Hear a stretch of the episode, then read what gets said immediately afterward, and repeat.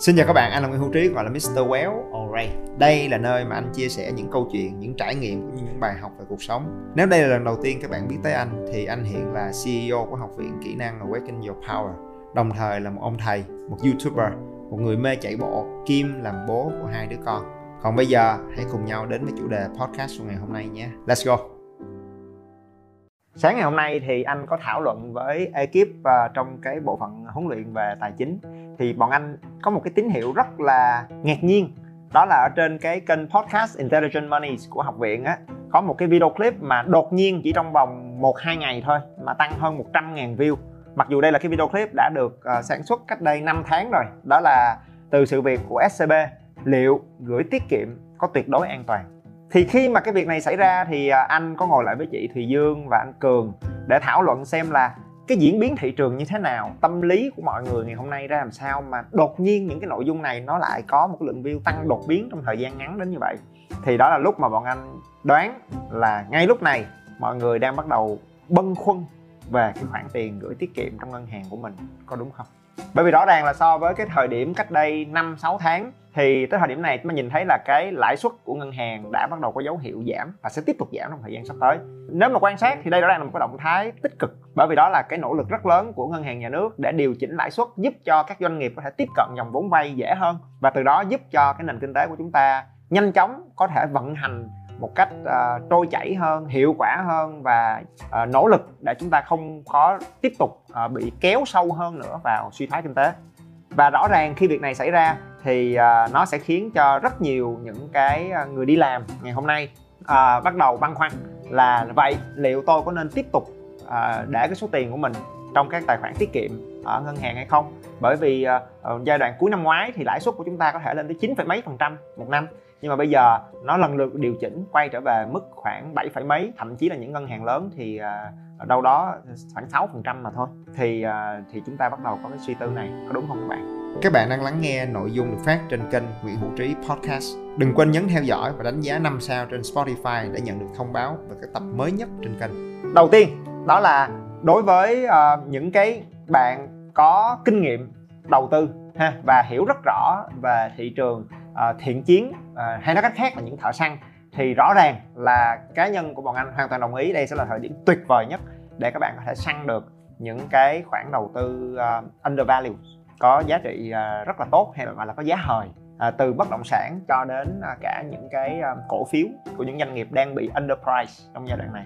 Tuy nhiên à, nếu ở thời điểm này các bạn à, là những cái người đi làm thông thường và à, chúng ta vẫn có những cái kiến thức còn ít về thị trường đầu tư rồi những cái hiểu biết chi tiết về thị trường hay là à, thị trường chứng khoán hay là thị trường bất động sản. Thì góc nhìn của bọn anh đó là các bạn có thể nên chậm lại một nhịp. Bởi vì cái tình hình kinh tế sẽ vẫn còn rất nhiều những cái yếu tố thử thách kéo dài từ bây giờ cho đến cuối năm 2023 à, rõ ràng là cái động thái của ngân hàng nhà nước hay là của chính phủ để à, thúc đẩy và giúp cái nền kinh tế vận hành trở lại là một cái nỗ lực rất là lớn thậm chí là đầu tư công à, cũng được thúc đẩy rất là nhiều để giải ngân và giúp cho cái nền kinh tế có thể sớm thoát ra khỏi suy thoái. Tuy nhiên là cái quá trình mà các doanh nghiệp và thị trường absorb tức là hấp thu được cái à, nguồn vốn đó từ ngân hàng hay là từ những cái chương trình hỗ trợ của chính phủ nó sẽ luôn có độ trễ. Nghĩa là một cái nghị định một cái chính sách được đưa ra tới lúc nó triển khai nó sẽ mất khoảng 3 đến 4 tháng. Tới lúc cái doanh nghiệp họ hấp thu được nguồn vốn đó và họ biến nó thành những cái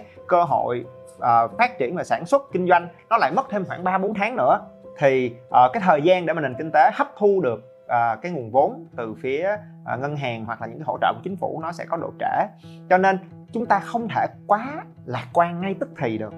Đó là yếu tố thứ nhất. Yếu tố thứ hai đó là nền kinh tế việt nam thì chúng ta đang rất cố gắng để điều chỉnh một cách tích cực nhưng chúng ta vẫn chịu cái sự ảnh hưởng trực tiếp của nền kinh tế toàn cầu mà ở thời điểm này vẫn còn rất nhiều dấu chấm hỏi và những yếu tố không lường trước được. À, như là cái à, khủng hoảng tài chính ở bên à, à, Mỹ, châu Âu rồi à, cái khủng hoảng trần nợ công của nước Mỹ tới thời điểm này vẫn chưa được giải quyết. Rồi cái biến động về chính trị đặc biệt là cái à, cuộc chiến giữa Nga và Ukraine vẫn đang rất là phức tạp. Cho nên là uh, vẫn còn rất nhiều những cái yếu tố kinh tế vĩ mô toàn cầu mà vẫn có thể gây ra những cái xáo trộn cho nền kinh tế ở Việt Nam. Vì vậy nếu các bạn không phải là những thợ săn thiện chiến thì góc nhìn của bọn anh à, trong cái khía cạnh à, về tài chính cá nhân đó là à, chúng ta có khi nên chậm lại một nhịp. Nếu chúng ta chưa hiểu rõ về cuộc chơi thì chúng ta sẽ không bước vào cuộc chơi đó. Chúng nguyên tắc của nhà đầu tư thiên tài Warren Buffett là chúng ta chỉ đầu tư vào những cái khoản đầu tư mà chúng ta hiểu một cách sâu sắc mà thôi. Và có khi trong giai đoạn từ bây giờ đến cuối năm 2023 thì à, việc gửi tiền tiết kiệm của mình vào ngân hàng vẫn còn là một cái lựa chọn khôn ngoan cho hầu hết mọi người. Có ba lý do tại sao bọn anh nghĩ là những người bình thường trong giai đoạn này các bạn có thể nên cân nhắc tiếp tục gửi tiền tiết kiệm ở trong ngân hàng.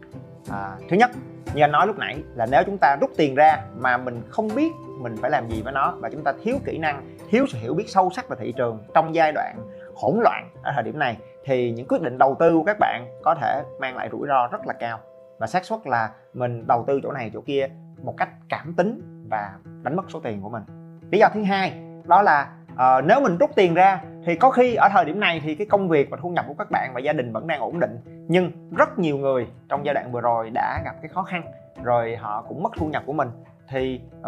thẳng thắn là khi người ta khó khăn thì người ta cũng uh, mượn tiền mình để người ta xoay sở việc này việc kia.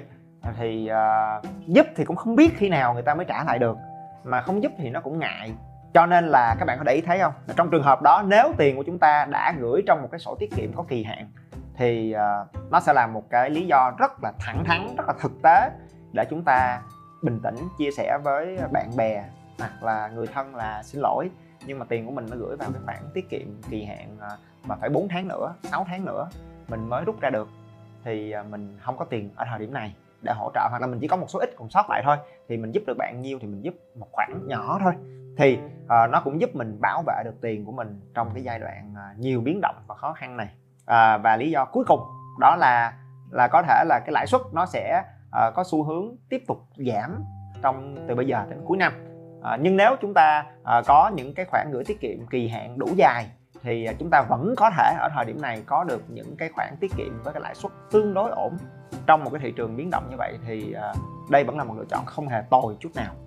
cho nên à, việc đầu tiên đó là à, anh rất khuyến khích là các bạn có thể dành khoảng 7 phút để à, xem qua cái video clip được chia sẻ bởi chị Thùy Dương trên cái à, kênh podcast Intelligent Money để chị phân tích và giải thích chúng ta những cái khái niệm rất cơ bản về cái quá trình à, huy động cũng như cho vay của ngân hàng để chúng ta hiểu được là à khi mình gửi tiền vào ngân hàng thì à, chúng ta có lợi nhuận như thế nào và cái số tiền của mình nó đối diện với những cái rủi ro cụ thể là gì thì à, nó cho mình hiểu rõ hơn rất nhiều về cái công cụ đầu tư mà chúng ta sử dụng.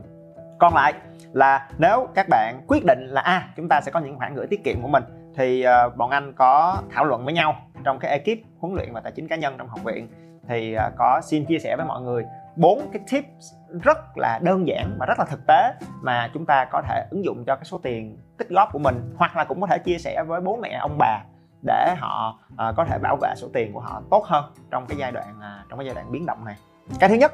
rất là cơ bản và đơn giản thôi nha. À, đó là khi mình gửi tiết kiệm thì là có kỳ hạn. Thì nếu mà mình gửi tiết kiệm không kỳ hạn thì cái lãi suất sẽ là cực kỳ thấp gần như là không đáng kể. Cho nên là nếu đã gửi tiết kiệm để lấy tiền lời thì chúng ta phải gửi có kỳ hạn. Thì khi mà các bạn à, xem qua cái à, lãi suất theo các cái thời hạn khác nhau á cái kỳ hạn khác nhau thì mình thấy là à, rõ ràng chúng ta sẽ nhanh chóng nhận ra là gì? Là à, nếu mình gửi một tháng 2 tháng 3 tháng 4 tháng 5 tháng thì cái lãi suất nhìn chung là thấp. Ở thời điểm này nó khoảng 4, mấy phần trăm mà thôi à, cũng tùy ngân hàng nữa ha. Nhưng mà lên tới 6 tháng một cái là cái lãi suất mình nó jump nó tăng hẳn lên một bậc. Tức là đâu đó khoảng 6, mấy 7 phần trăm. Cho nên một khi gửi thì nên gửi đâu đó ở cái mức từ 6 tháng trở lên. Và mình nhìn thấy là từ 6 tháng 7 tháng 8 tháng 9 tháng là cái lãi suất nó tăng thêm một nấc nữa. À, rồi lên tới 12 tháng thì nó sẽ tăng thêm khoảng chừng một phần trăm. Cho nên nếu mà mình nhìn thấy cái khoảng thời gian kỳ hạn gửi từ 1 tháng cho tới 12 tháng đi thì chúng ta thấy là cái kỳ hạn đẹp mắt nhất để chúng ta có thể gửi ở thời điểm này là mấy tháng? Là khoảng 6 tháng cho tới 9 tháng. Bởi vì đó là lúc mà chúng ta sẽ có được cái khoản lãi suất rất là hợp lý. Chưa kể là nếu mình gửi tới 12 tháng thì cái số tiền của mình nó bị mất thanh khoản tức là mình không rút ra được. Trong mỗi khoảng thời gian 12 tháng thì nó lâu quá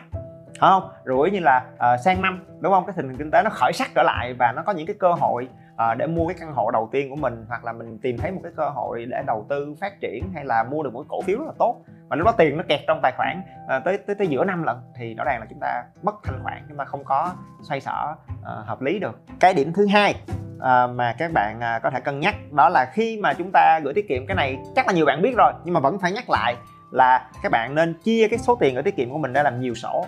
à, ví dụ như là mình gửi 100 triệu thì thay vì mình gửi một cái sổ 100 triệu tức là 100 triệu mình nó chết cứng nó luôn.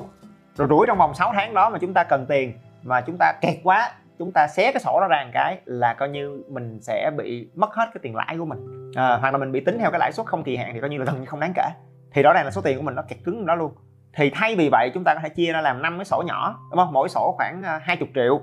Ở trong trường hợp đó nếu mà mình cần xoay một cái số tiền nhỏ khẩn cấp thì chúng ta có thể xé một cái sổ nhỏ ra bốn cái sổ còn lại chúng ta vẫn giữ nguyên được cái à, lãi suất của mình. Không thậm chí là khi mình chia nhỏ sổ của mình ra ví dụ là một cùng cái khoản tiền đó mình chia ra làm 5 sổ thì à, mình nhắm chừng là mình có thể có những cái khoản chi tiêu khẩn cấp thì sẽ có một cái sổ mà chúng ta gửi kỳ hạn ngắn. Ví dụ như là 3 tháng. À, thì à, sau 3 tháng là đã có lãi rồi đúng không? Rồi sau 3 tháng là chốt lãi đúng không? Thì chúng ta gửi một cái sổ kỳ hạn ngắn để phòng trường hợp khẩn cấp. Rồi bốn cái sổ còn lại thì chúng ta có thể gửi 6 tháng à, rồi 9 tháng thì à, đó cũng là cái cách để mà mình diversify mình à, mình chia nhỏ những cái rủi ro của mình ra và nó cho mình cái sự linh hoạt để xoay những cái khoản tiền khẩn cấp nếu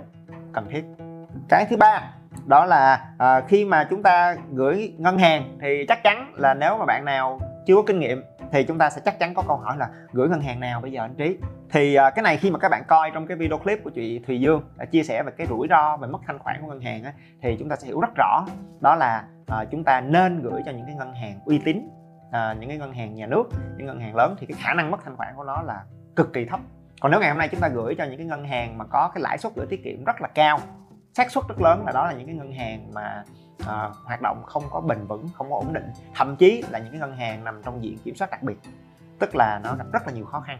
Thì à, lãi suất cao thì à, nó đi kèm với lại cái rủi ro là cái ngân hàng đó họ có thể trả lãi chậm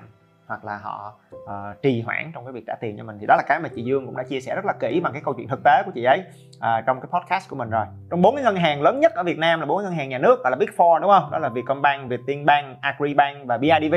thì uh, những ngân hàng này thì cực kỳ uy tín đi kèm với chuyện là lãi suất của nó cũng thấp nhất trên thị trường luôn. Nếu thật sự mình là cái người rất là yếu tim hoặc là bố mẹ ông bà ở nhà nói thôi an toàn là trên hết sợ scb lắm rồi. Thì gửi cho bốn ngân hàng này thì không trật đi đâu được. Còn lại thì à, nếu mà chúng ta còn trẻ và chúng ta cởi mở hơn mà chúng ta cũng biết cân nhắc những cái rủi ro của mình thì à, các bạn hoàn toàn có thể gửi vào những cái ngân hàng à,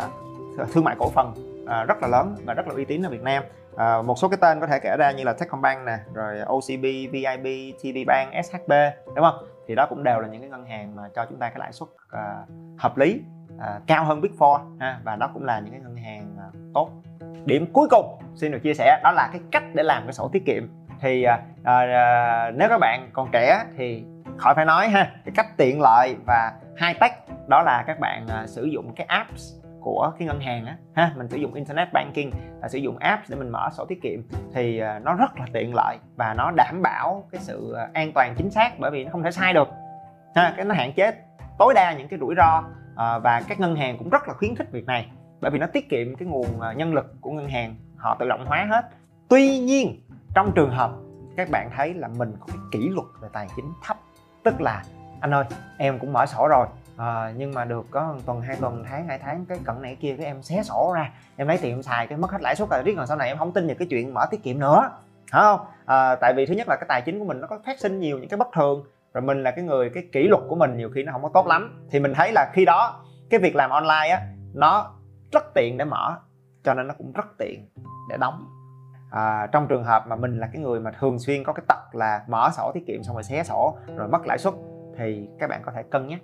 là mở sổ tại quầy thì trong trường hợp mình mở sổ tại quầy thì mình phải rất lưu ý là khi mà làm cái sổ tiết kiệm xong thì mình cầm cái sổ tiết kiệm bằng giấy nè, và nè, thì khi nhận sổ tiết kiệm, các bạn nhớ là phải kiểm tra tất cả những cái thông tin ghi trên sổ đó sao cho thật là kỹ. Tại vì nó có thể phát sinh những cái sai sót do con người, gọi là human error, đúng không? Là nhiều khi cái bạn giao dịch viên đó họ đánh sai cái dấu trong cái tên của mình, rồi sai cái ngày tháng năm sinh một con số, thậm chí cái số tiền mà nó sai một cái thì nếu nó dừng số không thì mình cứ lẳng lặng đi về. Ha, đừng nói ai biết hết nha. Nhưng rồi nó thiếu một số không thì rất là phiền toái rồi đem về cất cho kỹ cái sổ đó ha. để tránh những cái phiền phiền toái khi mình đóng sổ. Còn lại cái việc mở sổ tại quầy thì nó rất là phiền toái nhưng ngược lại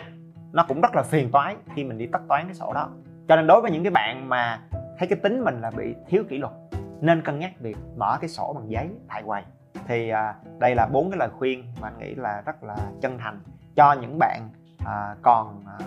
rất là lạ lẫm với việc quản lý tài chính cá nhân. Ha thì trong giai đoạn kinh tế nó có nhiều cái biến động nhiều cái bấp bênh như vậy thì chắc chắn các bạn cũng sinh cái sự lo lắng. Thì anh mong cái góc nhìn và cái chia sẻ này giúp mọi người à, bình tĩnh hơn và có cho mình những cái chuẩn bị và những cái lựa chọn phù hợp ha để bảo vệ tiền của mình à, gìn giữ tiền của mình à, cho cái giai đoạn sắp tới. À, sang năm 2024 25 khi mà nền kinh tế khởi sắc trở lại thì chúng ta có thể nắm bắt được những cái cơ hội để phát triển. Anh mong là những cái góc nhìn và những cái lời khuyên nho nhỏ rất là đơn giản mà rất là basic này thôi thì nó giúp cho các bạn có sự bình tĩnh ha, để à, bảo vệ được tiền của mình à, và kiên trì vượt qua cái giai đoạn khó khăn này để rồi à, đến cuối năm nay sang 2024 2025 khi mà nền kinh tế nó khởi sắc trở lại thì chúng ta có thể nắm bắt được những cái cơ hội và uh, phát triển cái tài chính cho bản thân cho gia đình. Còn lại là nếu các bạn thật sự quan tâm uh, và muốn tích lũy thêm những cái hiểu biết những khái niệm những cái kiến thức về tài chính và rủi ro thì à, các bạn có thể tìm hiểu trên kênh Intelligent Money. Hoặc là trong giai đoạn sắp tới này à, chủ động tích lũy thêm cho mình những cái kiến thức về tài chính cá nhân từ sách vở từ bạn bè thậm chí nghiêm túc cân nhắc những cái khóa học để bổ sung cho mình những cái hiểu biết để rồi à, bảo vệ tiền của mình phát triển cái tài chính cho bản thân và gia đình. Thì đó là cái chặng hành trình mà à, anh và ekip của Intelligent Money rất mong được chia sẻ trao đổi và đồng hành cùng với mọi người. Xin cảm ơn các bạn nhớ bấm theo dõi để không bỏ lỡ bất cứ nội dung mới nào trên kênh nha. Nếu các bạn cảm thấy những điều anh nói và chia sẻ gần gũi và thực tế, hãy đánh giá 5 sao trên điện thoại để giúp Spotify nhận diện được đây là một kênh hữu ích và mang nó đến cho nhiều người hơn nữa. Các chương trình và khóa học đến từ học viện của anh đều để dưới phần mô tả cho bạn nào quan tâm, ok? Và anh là Nguyễn Hữu Trí, hay còn gọi là Mr. Well. Rất vui được có cơ hội để chia sẻ và đồng hành cùng các bạn. Thank you.